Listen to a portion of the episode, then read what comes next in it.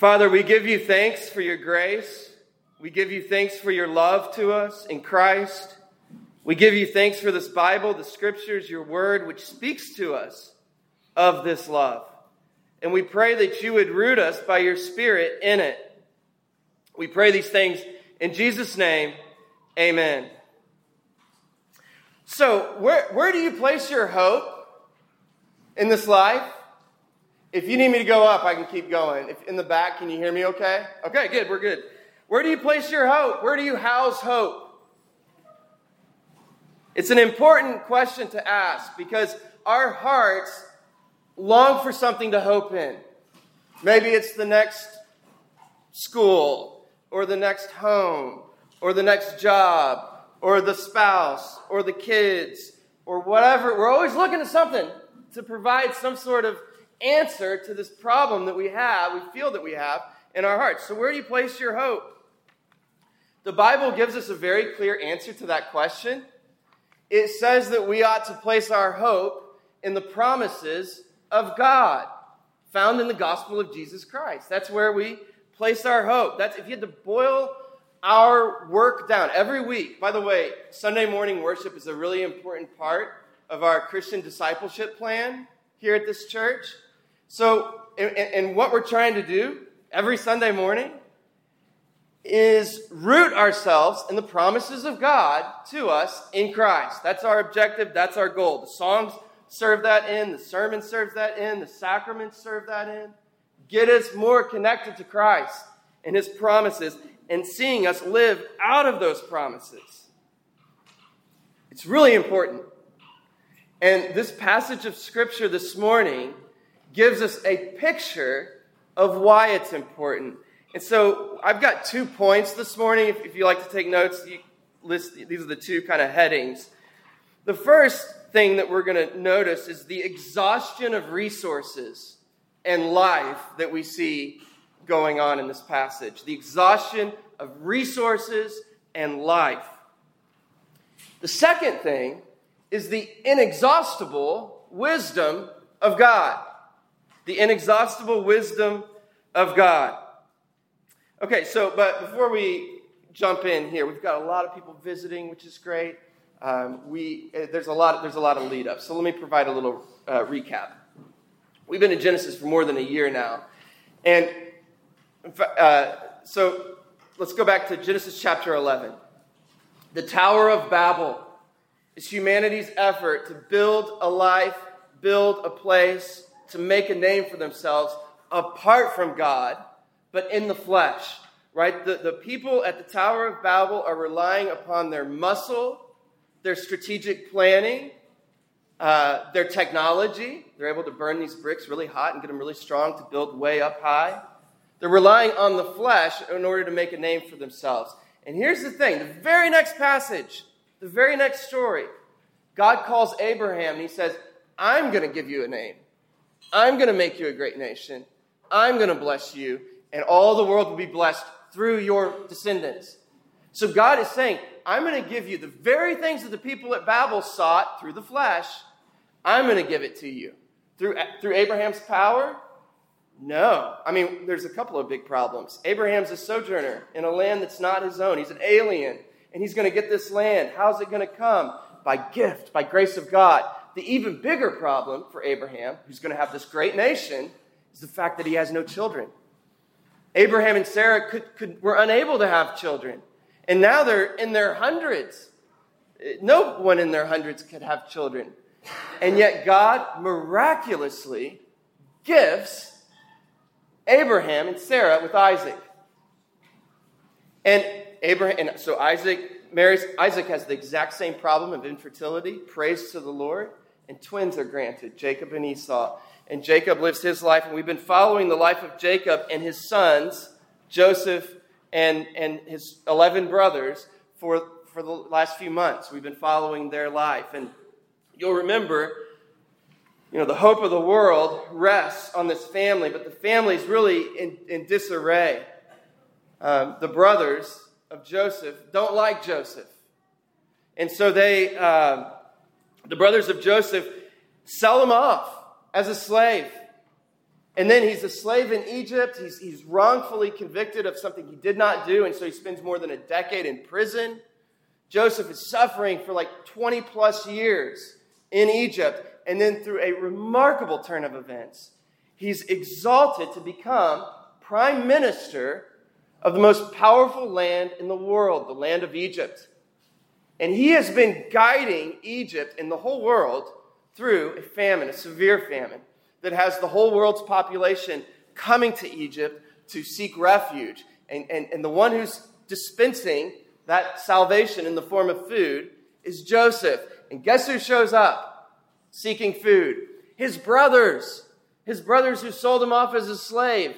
And now they're, they're bowing before him, just like this dream promise. They're bowing before him, and he can do whatever he wants to them. And he extends grace over the course of several chapters. He orchestrates this ruse of grace to bring reconciliation to the family. And so now the family has moved from the land of promise with God's permission, to Egypt, the land of Goshen, and they're settled there. And so that's where we pick up the story this morning. But here's the thing the famine's getting worse, it's getting more severe.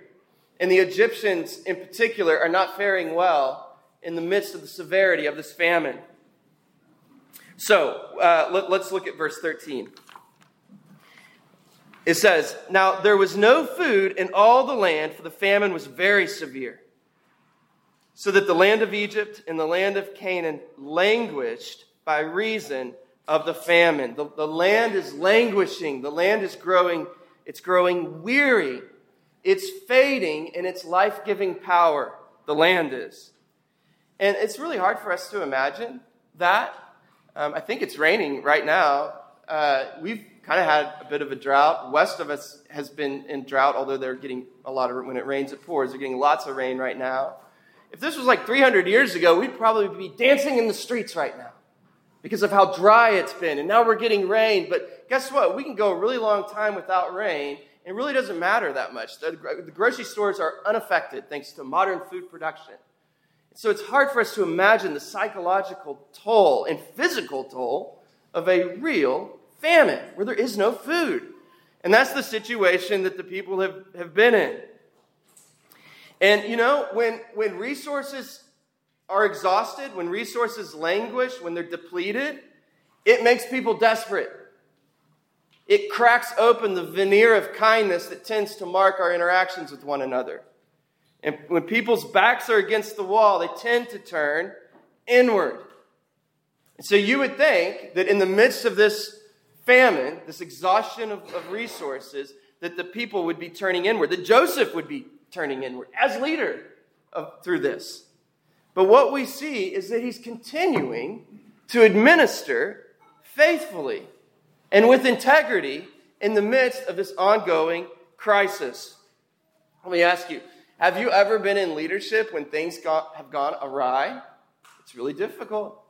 Maybe you're coaching a little league team and there's an exhaustion of, of wins. There's no wins and, and, which leads to an exhaustion of team morale, and everybody's upset at each other, and the parents are upset, and it's tough to lead through that.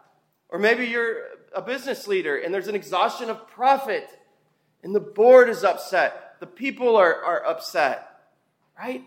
It's exhausting to work to work through that. Or maybe you're leading through uh, you lead a school and your student enrollment is declining. There's an exhaustion of student enrollment, which means an exhaustion of financial resources, which means everybody's upset. How do you keep your nerve as leader in the midst of that and not turn inward? The temptation is to turn inward as a leader, not to move towards the grumblers and the mumblers, but to turn inward. You look out for number one. That's where the flesh takes us, right? Our fallen selves want to kind of pull back from that difficulty and, and serve ourselves and not serve the people that, that we need to serve. So, Joseph, again, he's faced with this difficult task of leading the nation that's experiencing an exhaustion of resources, and things are getting really bad.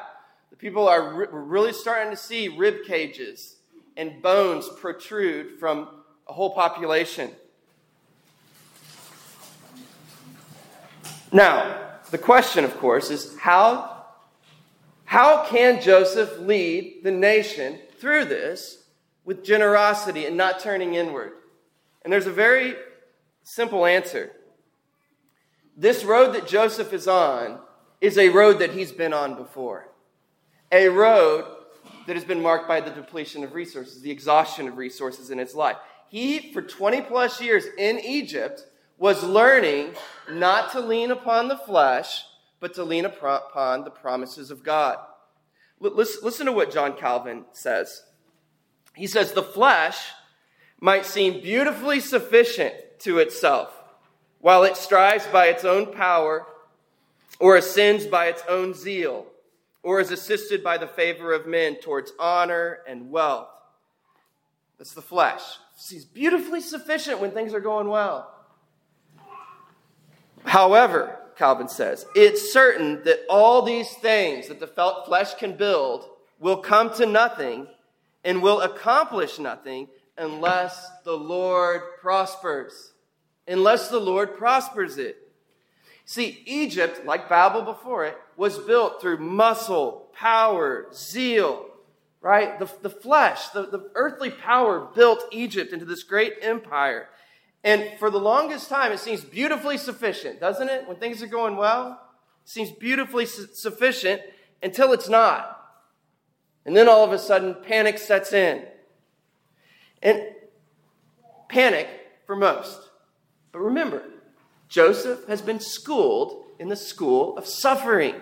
Look, this, the hymn we sang, the song we sing, uh, Take My Heart with Altar Fire. One of my favorite lines in the song. It's on page four. Fire of God, consume my heart and burn it down to only faith till all that's left of me is only you. That's happened to Joseph. The 20 plus years in Egypt, God was burning his. Joseph was an arrogant, fleshly man. He looked good. He was handsome. He was doted on. He was favored. He had the coat. He had the dreams. He had everything. And he, he leaned into that until it was all taken away. Until he went to prison and his power is taken away. His life is taken away. Everything's taken away. He's stripped down to faith. So Joseph has been there. He's been, he's been purged of these things. And now he's able to lean into the promises of God when the flesh comes up short in the midst of a global famine. God is teaching, has taught Joseph that the flesh comes to nothing, as Calvin says, and that we will accomplish nothing by our own talents and efforts except as the Lord prospers. And that makes Joseph uniquely fitted to guide the world through this famine and to lead. This is how it's going to manifest itself in Joseph's leadership. Joseph is going to be leading generously. Look at verse 14. Joseph gathered up all the money that was found in the land of Egypt and in the land of Canaan in exchange for the grain they bought. And Joseph brought the money into Pharaoh's house. Joseph is not pocketing any money. He's being a faithful steward for his boss, the Pharaoh. He's bringing everything into Pharaoh's house. He's not taking any of it. Now, you think, well, of course, he's, he's obeying the boss. That's what a good manager does. They obey the boss. But how do they treat the people underneath them? You tend, if you treat the people really well above you, oftentimes that may not manifest itself in kindness towards those underneath. Well, let's look. It, it explains. Look at verses uh, 15 and following. So, when the money was all spent in the land of Egypt and in the land of Canaan, all the Egyptians came to Joseph. So, we're talking about the Egyptians. And they said, Give us food. Why should we die before your eyes? Our money is gone. In uh, verse 16, Joseph answered them, Give your livestock. I will give you food in exchange for your livestock if your money is gone. And so they bring, like, all they have left is livestock. We're broke. So they bring their livestock. They bring uh, their horses, their flocks, their herds, the donkeys in exchange for food. Okay? But it gets even worse. Look at verse 18. And when that year had ended, so the following year, they came, uh, they came to him, the Egyptians came to him and said, we will, we will not hide from the Lord that our money is spent. Like, we're broke. We've got nothing. The herds of the livestock, we've given you our livestock. There's nothing left in the sight of, of my Lord but our bodies and our land. Why should we die before your eyes, both we and our land? Buy us, the people say. Buy our land for food. And we with our land will be servants to Pharaoh, and give us seed that we may live and not die, and that the land may not be desolate. Right? They come to Joseph, they said, We've got nothing left. The only thing we have is the skin on our backs and our land. We've given everything to you. Buy us. And when they say our bodies, it's, it's, it's a term that connotes weakness, just our frail bodies. And they are volunteering themselves to enslavement. Nation of Israel, buy us, buy our land. What else can we do? Right? Now remember, Joseph, Joseph had his brothers in a similar predicament, his people. This is the land of Egypt that's coming to him. Joseph had his brothers bowing before him, desperate, hungry, starving, at his mercy. And remember how he acted towards them? Generously, graciously. They're living in the land of Goshen. He's now got Egypt in a similar situation. How does he deal with them? They're wrapped around his fingers. He can do whatever he wants, he can exploit them if he wants. What does he do? Look at verse 20. So Joseph bought all the land of Egypt for Pharaoh, and all the Egyptians sold their fields and became eh, because the famine was severe on them. The land became Pharaoh's. As for the people, he made servants of them across Egypt. Now, Let's keep reading, actually. Verse 23. Then Joseph said to the people, Behold, I have this day bought you and your land for Pharaoh. Now here is seed for you, and you shall sow land. And at harvest you shall give fifth to Pharaoh, and four fifths shall be your own, as seed for the field, and as food for yourselves and your households, as food for all your little ones. Do you see what Joseph is doing? They've bought them as slaves, they bought the land as their own, the land of Egypt, and now he is extending kindness and generosity to them. He's taxing them at a 20% tax rate. That's not too bad for a slave. I mean, if, if that's a slave, of, of that, that's what a slave owes the person that they're indebted to, uh, most of the world's a slave, right? I mean, 20% is not that far off the mark of a tax. 80% is yours to take care of your families, to take care of your people. We'll take 20. 20% is what we get. He's being generous. Joseph is being generous. And they, they, they realize it. Now, I want you to notice Joseph is being fair and honest, both upward to Pharaoh by putting all the money in Pharaoh's house, but also as it relates to those underneath him, the, the whole nation of Egypt, being fair. And they realize it. Look at verse 25. And they said, You've saved our lives. May it please my Lord, we will, we will be servants to Pharaoh. And so Joseph made it a statute concerning the land of Egypt, and it stands to this day that Pharaoh should have a fifth. Now, Calvin, I'm going to I'm going to read the Calvin quote again. The flesh might seem beautifully sufficient to itself when it strives by its own power or ascends by its own zeal, or is assisted by the favor of men toward honors and wealth. Like when the flesh is working, when it's firing on all cylinders, it looks beautifully sufficient to make a life with. However, Calvin says, it's certain that all these things will come to nothing, that we will accomplish nothing unless the Lord prospers. Unless the Lord prospers. And the people of Egypt, for centuries, they've been learning to operate out of the flesh. And with great results, right? I mean, we can still go to Egypt today and see the fruits of their fleshly labor. It's impressive, right? The pyramids, the remnants of ancient Egypt. It's impressive. And they've been learning for centuries that this works. This is the way to success. But here's the problem they don't have the promises of God. There's two ways through this world. You can operate with a Babel approach, leaning into your own strength, power, might, brains, whatever, networks. Or you can lean into the promises of God, the gospel promises found in Christ. You can receive God's grace, or you can seek to achieve. Paul puts it this way you can live by the flesh or you can live by the Spirit.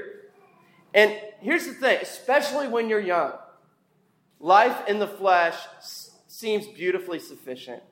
It seems like it can work, especially if you're successful. It feels like you, you can do it until, of course, a famine comes and takes everything. And then you realize there's a weakness to it. Now, I want you to see this. This is really significant. Look at Joseph's family. Look at Joseph's family in the midst of this. God is teach God has been teaching so the people of Egypt for centuries have been learning to lean into the flesh. The people of, of, of Abraham, God's people, have been learning through their pilgriming through the land of promise. They've been learning to lean into the promises of God.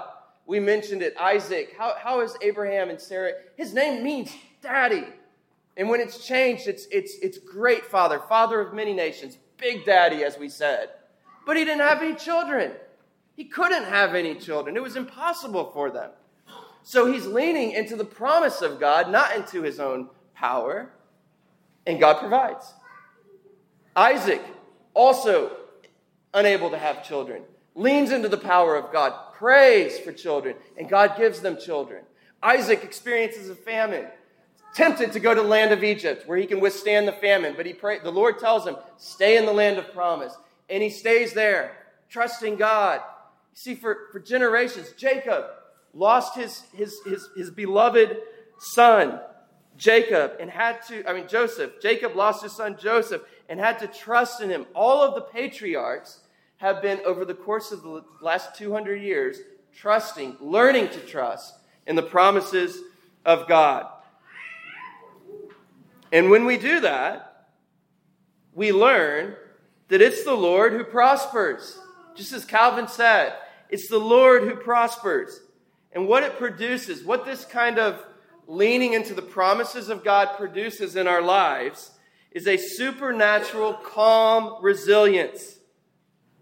Like Joseph, we can be generous as we're leading a people through the desert, right? Through a famine, through a wasteland. And look, look at this. Look at, look at how the people of God, who've been leaning into the promises of God, look at how they fare in the midst of the severity of this famine. Look at verse 27. So Israel the family of faith, settled in the land of Egypt, in the land of Goshen. And guess what? They gained possessions in it. As the Egyptians are giving away everything they have, we have nothing left. We got to enslave ourselves. The people of Israel are gaining possessions. They're getting rich in a time of famine, and they're being fruitful, and they're multiplying. While the, while the people of Egypt are living in the flesh and languishing in the midst of the famine, the people of God who have been for centuries building sheep pens as pilgrims in a land that's theirs, only it's not really theirs. Wandering around, they've been learning to trust in the promises of God. And when the flesh comes up short, when the famine comes, the people of God find themselves flourishing, thriving in the midst of a famine. And it's hard. It's hard to live this way, to live by faith, to trust the promises of God. That this life of Abraham, the life that we're called to as, as Christians, is very difficult because we oftentimes doubt whether it actually works. Can I really trust God to guide me through all this difficulty, all of these circumstances? But here, what we get right here is a picture of where it ends. For those who trust in the flesh, which comes up short, and for those who trust in God, and they're blessed in the end. The people of God are trusting in, the God, in God. And that's actually seen here in Jacob in the very end. You know, Jacob, Jacob is the, still the head of this family. And what we're seeing here is Jacob's faith even at the end. Now, for a long time, we've looked at Jacob's life, and he's he's stumbled, he's fumbled his way through, he's, he's been partial to his family, he's loved up some in his family more than he's loved others. In many ways, his life has been a bit of a wreck, train wreck. But through it all, he's leaning into the promises of God. And we see that here at the very end. Look at verse 28. And Jacob lived in the land of Egypt 17 years. So the days of Jacob, the years of his life, were 147 years. And when the time drew, drew near that Israel must die, he called Joseph and said, If now I have found favor in your sight, put your hand under my thigh. We've seen this before. This is an ancient practice. We don't know what exactly is going on here, but we can be glad that it's no longer a practice for us today. And, and, he, and he says, Promise, Joseph, to deal kindly and truly with me. Do not bury me in Egypt, but let me lie with my fathers. Carry me out to Egypt and bury me in their burying place. And Joseph answered, I will do as you have said. And he said, Swear to me. And Joseph swore to him. And then Israel bowed himself upon the head of his bed, right? Which is to say that he prostrated himself and he, he can't get all the way down to the ground, so he leans over his, his bedside um, in an act of humility. Jacob says, Promise me, Joseph, that you will bury me in the land of my fathers. And this is, this is commitment to the promises of God, right? Land. Jacob, is, Jacob has seen the generosity of Egypt. He's seen kind of its, its success. And he said, it would be very tempting for him to say, we could make a life here. This place is kind of nice. Even though it's a famine, I could tell him the good times, it's a great place. But he doesn't say that. He stays focused on the promises of God. Take us back. This is where God has us now, but the land of promise is where we are called to be. Promise me, Joseph, you will bury me there with my fathers. It's a, it's a stamp of Jacob's faith, it's a, it's a fruit of Jacob's faith in the promises of God at the end. Now, the re- you, you might ask, well, how can I trust the promises of God? How can I, how can I trust them? And there's many reasons why you can, but one reason that I want to mention today that I, I believe we find in this text is that the promises of God are designed by the eternal counsel of God's will. They're designed by the inexhaustible wisdom of God, which is our second point. So, and this is a briefer point that we're going to make here. The inexhaustible wisdom of God are what are, are what bring forth the promises of God. St. Augustine, in his Confessions, talks about I could I tried to look it up this week. I could not find it. Trust me, it's there. It's somewhere in there. He says, you know, when, when he went to read the Bible, he was kind of disappointed. It looked a little bare bones. It looked a little archaic. It looked a little Hebraic, like a little simple, kind of like shepherds wrote it, compared to like the writings of Cicero, this grand, verbose, uh, you know, rhetoric. He looked at the Bible and he was like, oh, it's kind of simple. It's kind of basic. But then, as you begin to spend time in the scriptures, you, you realize that there is this depth of wisdom there. And hey, as we've been reading Genesis, I've been feeling that every week. I hope you've seen it as we spent uh, well over a year now in the book of Genesis, that for all of its simplicity and its ancientness, there is loads of wisdom here. Every week, as I'm preparing these sermons, I've got like five or six directions, avenues to pursue, and you have to kind of settle in on one. It's just so rich, this book. And so, so let's, let's just consider some of the wisdom here. Let's zoom out just a bit. Let's zoom out and see what's going on. The Pharaoh in this famine has been trusting in the word of the Lord. Did you know that? The Pharaoh has been following the word of God. Because Joseph, there is no, this hasn't been recorded at this point in time. Moses would record it in 400 years. So God is speaking through dreams. Pharaoh's having dreams. God is speaking to Pharaoh through dreams, and Joseph is communicating as a prophet to Pharaoh the word of the Lord. And what does the Pharaoh do?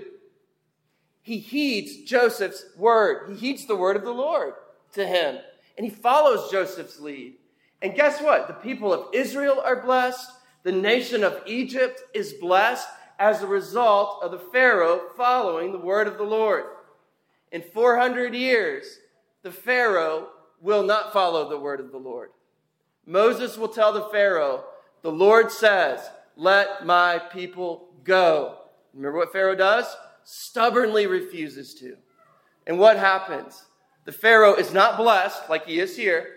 He's blessed in a time of famine, thanks to Joseph, but he's cursed. He's, he's, he drowns in the Red Sea. This drowning for the Egyptians, that was the worst way to die. It was a curse. And that's what comes on Pharaoh for refusing the word of the Lord. So you see how this, the scriptures are, are communicating like from book to book through all of these stories. It's the, it's the wisdom of God. So that's kind of zooming out. We see it. But let's zoom in. Let's get, let's get more granular. And I, I need to be really cautious here. Uh, you, you start looking at numbers and you can, it can get really crazy really quick. And let me say this the chapter verse designations in here are not inspired, they were, they were done a few hundred years ago. As I recall from seminary, in one case, there was a guy on horseback traveling from one town to another, and he was doing the chapter verse designations as he was making that trip, right? Multitasking. So the chapter, we don't want to make a big deal out of it, but, but, but when there are ages and numbers of time spent in places, there may be some significance to that. And there is here. Look, look at verse 28. Look at verse 28. Jacob lived in the land of Egypt how many years? 17 years. He's there for 17 years. And you know what? This is a perfect balance to Joseph's time in the land of promise. 17 years. Joseph lived his first 17 years under Jacob's care in the land of promise, and Jacob lives his last 17 years under Joseph's care in the land of Egypt. It's like perfect balance, perfect symmetry. And then we learn, look at, look at uh, the next line there in verse 28. So the days of Jacob, the years of his life were 147 years. Right? Jacob lives 147 years. He's the shortest lived of the patriarchs. Isaac lived 180 years, Jacob's father, and, and Abraham lived 175 years. Those are just kind of random numbers, right? We have a slide. Can you advance that, Chris? Look at this. This is interesting. If you factor the ages, look at what happens. Abraham, the, the, the, the granddaddy of them all, the factors that go into 175 are 5 times 5 times 7. The factors that go into 186 times 6 times 5. Jacob, 145. 7 times 7 times 3. You, you decrease those first two numbers, and, and then you and then I'm sorry, you decrease them by one, and you decrease the others by two, and they all total 17. What in the world? What's going on there? I don't know. I, I, I don't know. I think, eh, you know, that we, just, we also saying when we've been there for 10,000 years, in 10,000 years, maybe it will become clear what exactly that all means. Maybe somebody's figured out what it means. I don't know, but here's, here's, here's what I do want to say. This is what I know it says. Let's, uh, Nahum Sarna, a Jewish commentator on the book of Genesis, says this In this series, the squared number increases by one each time while the coefficient decreases by 2. Furthermore, in each case, the sum of the factors is 17, the number, which is interesting. We just read that number, and that number actually has significance. 17. Through their factorial patterns, the patriarchal chronologies constitute a rhetorical device expressing the profound biblical conviction that Israel's formative age was not a series of haphazard incidents, but a series of events ordered according to God's grand design. This is what it points to God is architecting their lives. God is architecting our lives. There is, there is purpose, there's, there, there's some sort of order to it. It may be beyond our grasp now, but there is order. And at some point, we'll see it that, that God's inexhaustible wisdom is driving this story. It's not just driving the story that we just looked at, the story of Genesis, it's driving all of the scriptures. And his inexhaustible wisdom is put on full display as he leads this family of faith forward, Judah's line in particular, and brings into the world himself, lives his majority of his adult life a carpenter, and winds up being crucified on a tree, a tree of death. Remember what was lost at the garden? The tree of life. We, we, we rebelled against God. We ate the fruit. Humanity was expelled from the garden, blocked from the tree of life. So now we're susceptible to, to spiritual death. We're susceptible to physical death.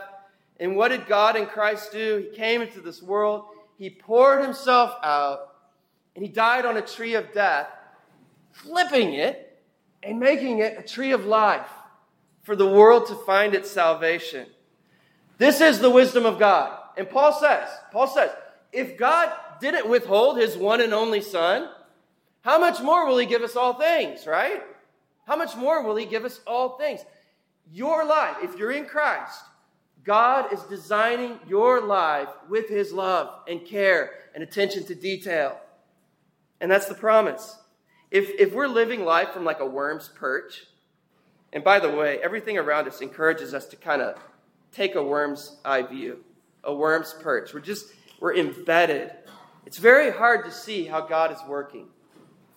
But if we let the scriptures sort of lift us out of the earth and get a, get a heaven perspective, God is designing your life with precision and care.